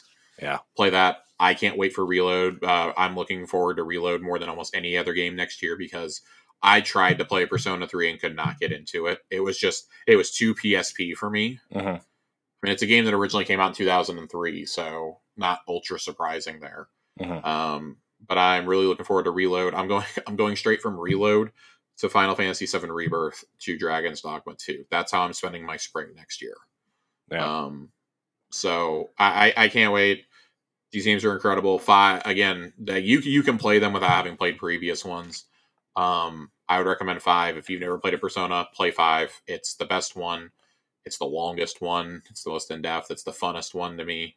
Mhm. But man, four four was a pretty great game to play handheld. I'm not gonna lie. Yeah. It still feels very much like a Vita game. Yeah. So I also, uh, before we end this conversation, I just want to shout out to uh, Plague Tale Innocence. Uh, really enjoyed that game this year, although I only played like one chapter a night because it's not really a game that you should probably be playing for four or five hours at a time. It gets kind of, you know, frustrating sometimes. Uh, but it was uh, it was a delight. I see why people really like that game, the first one at least. Yeah. So For sure, for sure. Yeah. All right. Let's go ahead and uh, let's get let's get to questions. We're we're gonna fly through questions pretty quickly here. questions. Um, simply because we don't have that many, and because I have talked way too long that I took way too long on that topic. um, Gladius fifteen writes in and says, "Hey guys, if you could put an, in a new non-combat activity into the game other than Sparrow Racing League, what would it be?" oh man, you could um, you could do something like a almost like uh with the orbs you could throw it to people and then try to play like almost like basketball or Soccer Grif, or Griff something. 2.0. yeah, kind of. Yeah, give, give me Grifball 2.0. I would I would love a mode where you're uh, where you're throwing the ball back and forth. I'd like for it to be like a hot potato mode though. Yeah, where like if you don't pass it within like I don't know five seconds uh, or three seconds or something, the bomb blows up and then the other team gets the ball Yeah. or something. Or at least you have to go. Yeah, I, I'd like. I but I guess that's like kind of combat. I don't know. I I wouldn't say it's um, combat. I would. I'd like a you take it true firing and like tune-up range also. Yeah. Um, I'd love a mode where you could go test out any gun, where you could go to a firing range, test out any gun in the game with any of its currently available perk combinations to figure out which one you like the best and which one you feel you like the best, and like write it down as like a preferred role or like save it as your preferred role or something. Like maybe the game could alert you then when you get your your chosen role. yeah, that's a good don't know. idea actually. Um, I would like that. That would be kind of like an evolution of what the Destiny One Gunsmith Day was like. Uh huh. I'd really like to see a return to that. Um, Jiggly Panda writes in. This is a three part question. Ooh. With all the negatives that have happened in 2023, what is one good thing that has happened to you in real life, in Destiny, and in the video game community as a whole? Oh, so, man. Corey, hit me with your real life choice. Oh, I mean, we bought a house, so that was pretty positive. Uh, Corey bought a house. it's like, oh my gosh, Josh, I cannot wait to fucking move in and set up my office, and I'm gonna have like a real office, Josh. It's not just gonna be some random room that I share with three other people. right. Um, man, this is actually a really hard question for me because I didn't have a really great year. Um, it's been actually a really, really shitty year for me. Um, I'd say on a on a serious note, um, like continuing to go to my therapy appointments and continue to get help um, has been a pretty big thing for me this year. That that is a good thing. If I hadn't done that, I'd be in a really dark place right now with everything that's happened. Um, it's really helped keep me grounded and keep me kind of on the straight and narrow. Um, I was having a lot of problems uh, back at the end of March, throughout April and May. Um, I tried to hide it on here as best I could, but I was in a really dark place. Um, and uh, yeah, if I if I hadn't been going to therapy like I was, then uh, it's I don't I don't want to dwell on like what would have happened. Um, so I'll, I'll make that my good thing. Um, good thing in Destiny that happened, Corey. Oh man, good thing in Destiny. I mean, man, does it have to be about the game itself? I got a lot I of cool. I got a lot of cool Destiny merchandise this year. Corey spent a lot of money this year. That's his cool thing that I got- happened. I got the sh- the the numbskull shacks. I got uh Variks, which is my favorite character uh in Destiny. Just ironically, I guess. Uh oh, I forgot to tell you, Josh. I got my Grimoire book. Uh I did too. I uh Sabathuna's on its on her way. I got the final shape t-shirt and the collector's edition. So those are all positive Destiny things. Uh, I did my I got my first ever day one raid completion this year. Um, I got my first ever contest clear, so that's that's definitely uh that's definitely my pick. Um, that was that was a really cool moment. That was a really special moment um to get that one done. And then uh, what's something positive to happen in the video game community as a whole, Corey? I know this one's a little bit hard to answer too.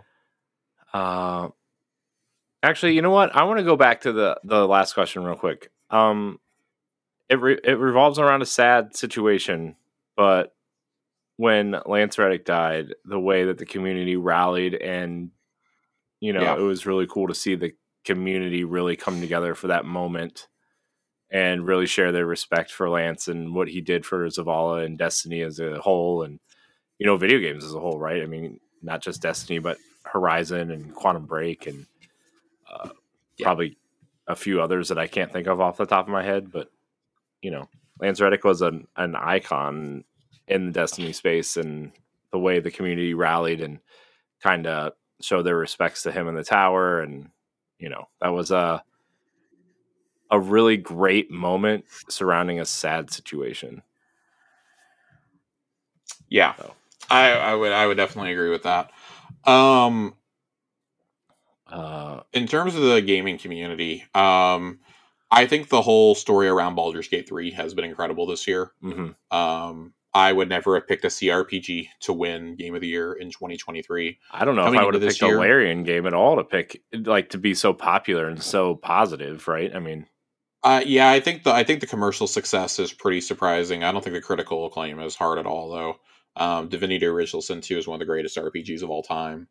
Um, but I think it's amazing that a D&D video game, a, a game that is very hardcore 5e D&D is game of the year.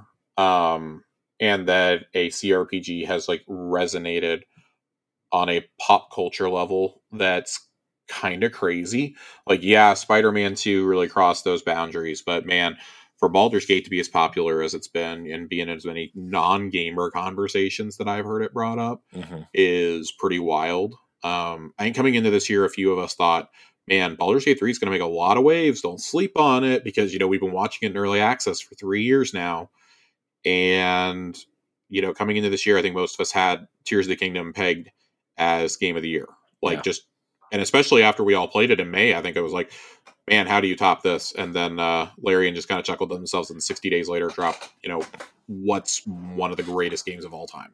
Yeah, um, and that's not hyperbolic at all to say that like this very well could, might be the best RPG of all time. Yeah, let me um, let me tell you a little Baldur's Gate three story here, Josh. Hit me, Corey. Someone, Hit me with your Baldur's Gate three story. Someone that I someone that I work with, uh, he's he's older, like you know, maybe a decade or more older than us, right? And he grew up playing Baldur's Gate 1 and 2, and he kind of fell off games, you know, as he got older. Like he still plays a couple, but, you know, he's not into it like us, right? Mm-hmm. Mm-hmm. Um, he, uh, a couple weeks ago, a couple weeks ago, maybe like a month ago or so, he's like, Hey, you know anything about this new Baldur's Gate game? I haven't played that since like, you know, the 2000s or like the, I'm like, yeah, it's uh it's up for game of the year for the for the video game awards this year. Um I hear it's pretty good. He's like, "Huh. I used to love Baldur's Gate. I think I'm going to give it a try." And he like ended up buying a, uh, a PlayStation to play it. so that I thought that was kind of you know, like to bring up, you know, people that aren't really into games yeah. are talking about Baldur's Gate in a way that nobody really thought to. Like that's kind of cool. Hit me. What what's your uh what's your gaming moment of the year? Is that it? Uh, I mean, it's it's a pretty close one. Um, I don't know. I I feel like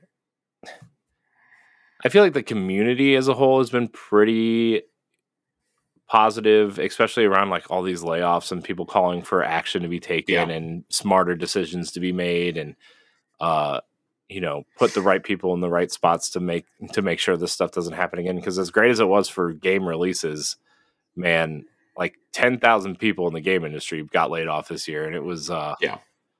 you know it it was rough to watch really it's hard you know it's hard and i know it's like a rough year and especially in the tech space in general right because like where i work like we saw a lot of layoffs in that space too this year but like man, some of these decisions just feel dumb. You know, like we we thought that this high was going to last and it didn't, right? The COVID high where you know Bungie was planning all these things or Epic was expanding and opening the store and money was, you know, f- almost free to borrow from the banks and now you got to pay it all back and somehow pay your employees and they're not making as much money because people are getting laid off and it's like man, right. but I want to say like the way you know, the gaming community can be rough a lot of the time, but I think in this instance, it was pretty obvious that people are pulling for the developers and not the executives, and uh, that was really a good thing to see. I think. Our final question from Jiggly Panda is because I love hearing the sandwich talks. If you could turn any exotic into a sandwich, what would it be? The dragon's breath. Mm, that would be something spicy. I feel. I'm going to do the dragon's breath. It's going to be a Nashville hot chicken sandwich. It's going to have extra pickles. It's going to have a little bit of slaw on it. I'm probably going to put, as much as I don't care for it, I'm going to put some of that spicy brown mustard on there also. Ooh.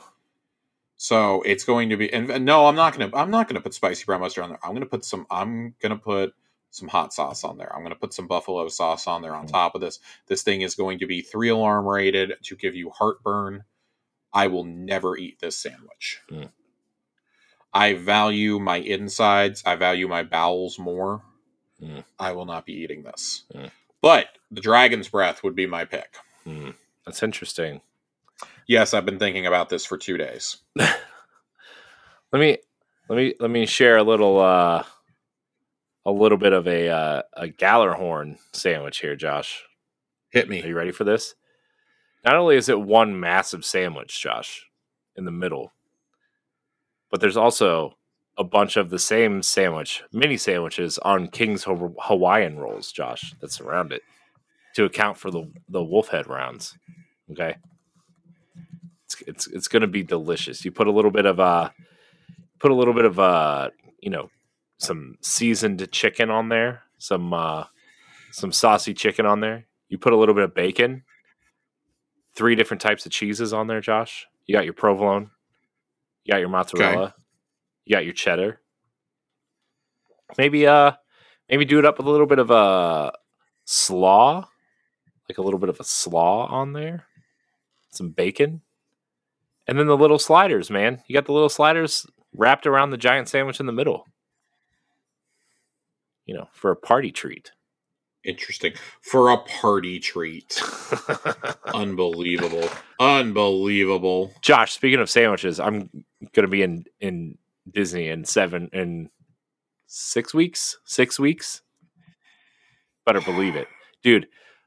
I have I have a hundred dollar Earl sandwich gift card waiting for me. God, I hate you so much. No, you don't. You love it. I do not. I can send you I one if you hate want. because I It might I be moldy by the time it gets to you. I would love for somebody to send me a Hawaiian barbecue. No, wait, they don't make it anymore. Mm. Um, Tiger Jesus writes in with our final question tonight: Would you rather have six new dungeons, no raids, or three new raids, no dungeons? Honestly, I I'm gonna think go with. Si- go, go ahead, Corey. I, I'll let you. I was going to say one. honestly, I think uh, I would pick six dungeons over three raids. Yep. Yep. That's that's that's my way of thinking. First, you're getting more content. You're getting more accessible content on top of Yeah. that. Uh, it is easier to get three people together for a dungeon than it is to get six together for a Mhm. raid, in my experience. Yeah. And I feel like there's way more hits than misses in the dungeon area. Yeah. If we could just like get the loot to be more consistent. Yeah. Yeah. Um, you mean you don't like the Haka armor set from uh, I, I do not like the Haka armor set. I do think that generally the the raid loot is pretty good. Um, my thing is we've already seen what it's like to get three raids in a year. This is how you end up with Crown of Sorrow as one of your raids. Mhm. So I'm deliberately staying away from that. Give me six dungeons because I think like dungeons are a good capstone to a lot of the minor storylines that we get. Yeah. Raids, I think, are those big pinnacle moments of the franchise Yeah.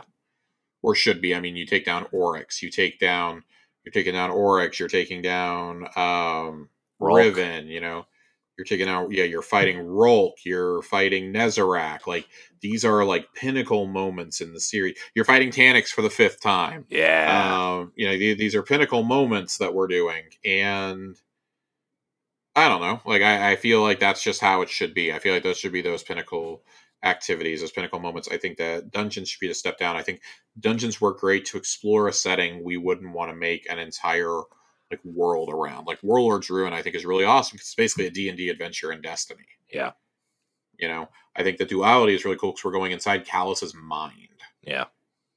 you know, we're fighting his version of Caiatl and of Gahlran and things like that. I think, I think all these all these elements are really cool. So uh, I would take six dungeons.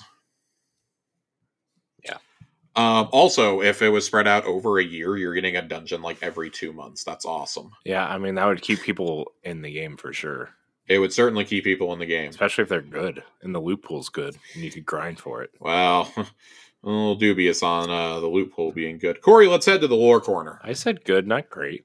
Let's head to the lore corner for our final piece of the year. No, nothing too big brained here. Um, don't, I don't have any dawning lore to share with anybody this year. At least not yet. We might have some when we get back. I haven't unlocked anything, so um, and nothing's in the API, so I'll have to take a look. This is for the uh, chival- chivalric fire, the uh, void caster sword you can uh, earn this season. It should be elegant, says Zavala, striking his breastplate with a fist. The sound echoed throughout the room. The Vanguard's representatives are as suited to diplomacy as they are combat. That is our strength when our allies range from an Ahamkara to the Cabal. Shax's firm gesture of denial drives the side of his hand into a shelf. An Omolon branded canister falls off and rolls across the floor. It must be an unstoppable force in sword form. It should spit fire. Also, it should be red. No, no, the drifter says from the doorway. He kicks the rolling canister away without looking down. I'm a law abiding citizen. I pay my taxes. Tax- taxes and W 2s apparently exist in the tower. Uh, you can trust me. It needs to look mean. You want people thinking they're madder, badder, and hungrier than me. I'm not tangling with them. Banshee 44 dubiously scratches his jaw with the point of his stylus. He glances up at his clients from his notepad. That's a lot of elements for one design. Can you cut a couple? The workshop erupts in impassioned shouts. I love the idea that this is what the three of them are arguing over the most is the design of a fucking sword that we're all gonna, that they're all going to scam us with from the vendors. Mm. I love it so much. I I like that like this also kind of explains like the rationale for ornaments in universe also. That's kind of it's kind of great to me. I, I'm really enjoying it. Uh, I want more interactions like this, and I wish we got some like this on screen. But uh, sadly, it feels like we're not going to. I'm always going to read this in Lance Reddick's voice. Mm-hmm. Um, That's a side tangent. That's we're probably going to hear Keith David sooner than later too, right? I would imagine Keith David probably we hear from in either Wishes or Into the Light to like acclimate us to his voice. Mm-hmm. Um, but yeah, I I I love I love things like this. I like seeing Drifter interact with like the main leaders because normally it's like, oh, he's talking with Eris. Occasionally, he'll be in a room with Ikora, maybe, but it's always like Eris or Elsie or like us. He doesn't usually hang out with Zavala and Shax. So I love the idea of like. You know, Vanguard and Crucible, and then fucking Gambit. He's just reminding you that Gambit is still in the game. I love I I personally love the mental image of him reminding everybody like once a year that uh, hey, Gambit still exists, you know. Yeah. Transmats are still firing. So um, Everybody's that, had their that's shit. it. I mean Everybody's had their fair share of mote mote dumping. everyone's had their fair share of mote dumping indeed. That's all I've got. That that's it. Nothing nothing big brained here. Maybe that should be the title. Of the I think episode. I think we're good. mote dumping. Mote dumping. Yeah, let's let's get let's get on out of here. All right, Josh. Uh, I want to thank everybody for watching and or listening to this episode of Tower Casuals. Remember, we are off for what three weeks, right?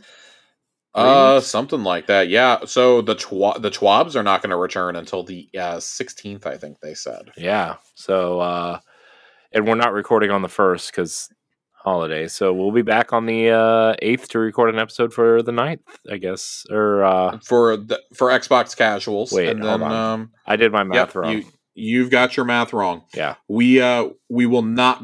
I mean, we should just go ahead and take that week off. Honestly, I guess it would be what, Uh, the fourth. I guess. no, I was going to say take that week off. Yeah. No, I'm Um, saying like that would be the week we would take off. Would be the fourth. Yes.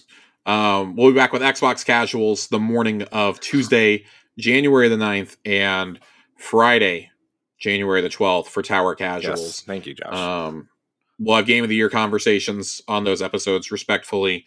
Um, I would honestly say strap in, guys. we we're gonna kind of be flying through this season by the seat of our pants. flying, Um, I would say like riding on the back of a tortoise that's 800 years old. I mean, it's we we don't. It's hard to have a plan when we don't know what the content is going to look like Yeah. yet.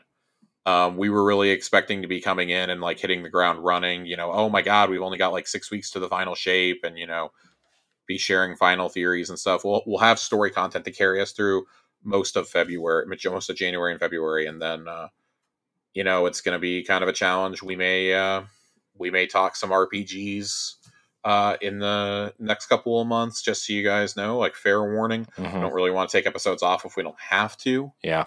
Um, and we will be uh, once we come back. We'll be a couple months off from episode 200. Oh man, we're uh, about episode 20. 200 is currently projected to uh, to be in May. Yeah. Um, I think when I was doing the math, it uh, it'll hit exactly one week before the final shape. Oh, I guess we should probably take a week off in between there or something. Oh my god, no! I don't. I don't even want to think about trying to do episode 200 and the final shape review in the same episode. yeah, no. Oh god. Um regarding some stuff over break, um I will probably record a really quick episode next uh next Tuesday evening. Uh by myself. I won't take any questions. Um I want to talk about that exotic mission before it's been sitting for a month. All right. Um so I will probably record that and put it up myself. Uh quick little like 20 minute conversation, uh talk about the exotic a little on on our Tuesday or Wednesday next week. Y'all can look for that. It won't be anything super long or uh involved, but do that before uh I get wrapped up in uh, family Christmas and uh, go out of town. Um, of course, I'm going to be doing Game of the Year stream uh, on Wednesday, the 27th, um, on a friend's channel. I'll uh, I'll tweet out a link or post a link, whatever, when we do that. Uh, 28th, I'll be doing Beermas. That'll be fun. We'll be drinking beer, various beers for about 12 hours straight. Uh, that ought to be interesting as well. And then, um, yeah, Corey and I'll be back the second full week of January. We will be back. we will be back. Um, so yeah, everybody. Uh, I hope that you have enjoyed this year uh, as much as we have. I know it's been a real up and down year for the for the game and for the community, but um, I'm really happy and proud of the community that we have here. hmm Um, we've had some guys step it up in a really big way to help out this year. Uh, of course, we wouldn't have the Discord community without Nerd. Uh, he has done so much getting the getting the Discord running for us and really managing it um, because Corey and I are Discord illiterate. Um, Hmm. Ronnie and Saint have really uh, stepped up these last couple weeks. They just did some uh, emblem giveaways. Nerd is doing his cookie contest through New Year's Day. We'll be voting after that on your best interpretation of Christmas cookies uh, or um, of the uh, cookies in the game. I said that if I do not see Grandma or Mima's name in the recipe name, I am throwing them out. Um, so I expect to see that from you guys. And uh, when we get back from the break, Nerd has set up a really cool little tournament that we've already started assembling teams for in the Discord. We're going to do a dungeon crawl. Uh, he has set up some specific rules for said crawl. Um, we're going to start promoting that when we get back from the break. But if you want more details, you can head on over to the Discord, head on over to uh, event sign up and see exactly what's going on there. Uh, I know we've got some Vex Mythoclast uh, Catalyst runs that we're going to do during the break. Uh, I imagine we're going to get a lot of Crota and Warlords Ruins runs in for folks as well. Maybe some farming runs. We've we've got a lot of time. Like we're all just kind of chilling for the next few weeks. So come on by, jump in, find a game. If you see one of us online, holler. And uh, I got I, my my last thank you of the year, of course, you is to you, Corey, my uh, my beloved co-host. Of course. Thank you for another year of uh, Destiny ups and downs Yeah. to share together. Yeah. 108, 180 episodes together, Yep. thereabouts. Yep. That's uh it's a lot. It's a lot, Josh. It's it it is in fact a lot, my friend. Uh, but Josh, I also, you know how much I appreciate you and how much you bring to the show. The show would not exist without you. You know, I mean, literally, and you know, it'd probably just be like, Yeah. you know, one of those shows people try and then leave after ten episodes because nobody really knows what they're talking about. But you know, I, I appreciate you and everything you bring to the show and Xbox casuals too, and uh, also the community makes us a whole lot better as well. you know everybody in the Discord and uh, out there playing and doing the things. So, uh, but that's it. That's a wrap. Join the Discord. I want to thank everybody for watching and or listening. Until next time, we love you. Goodbye.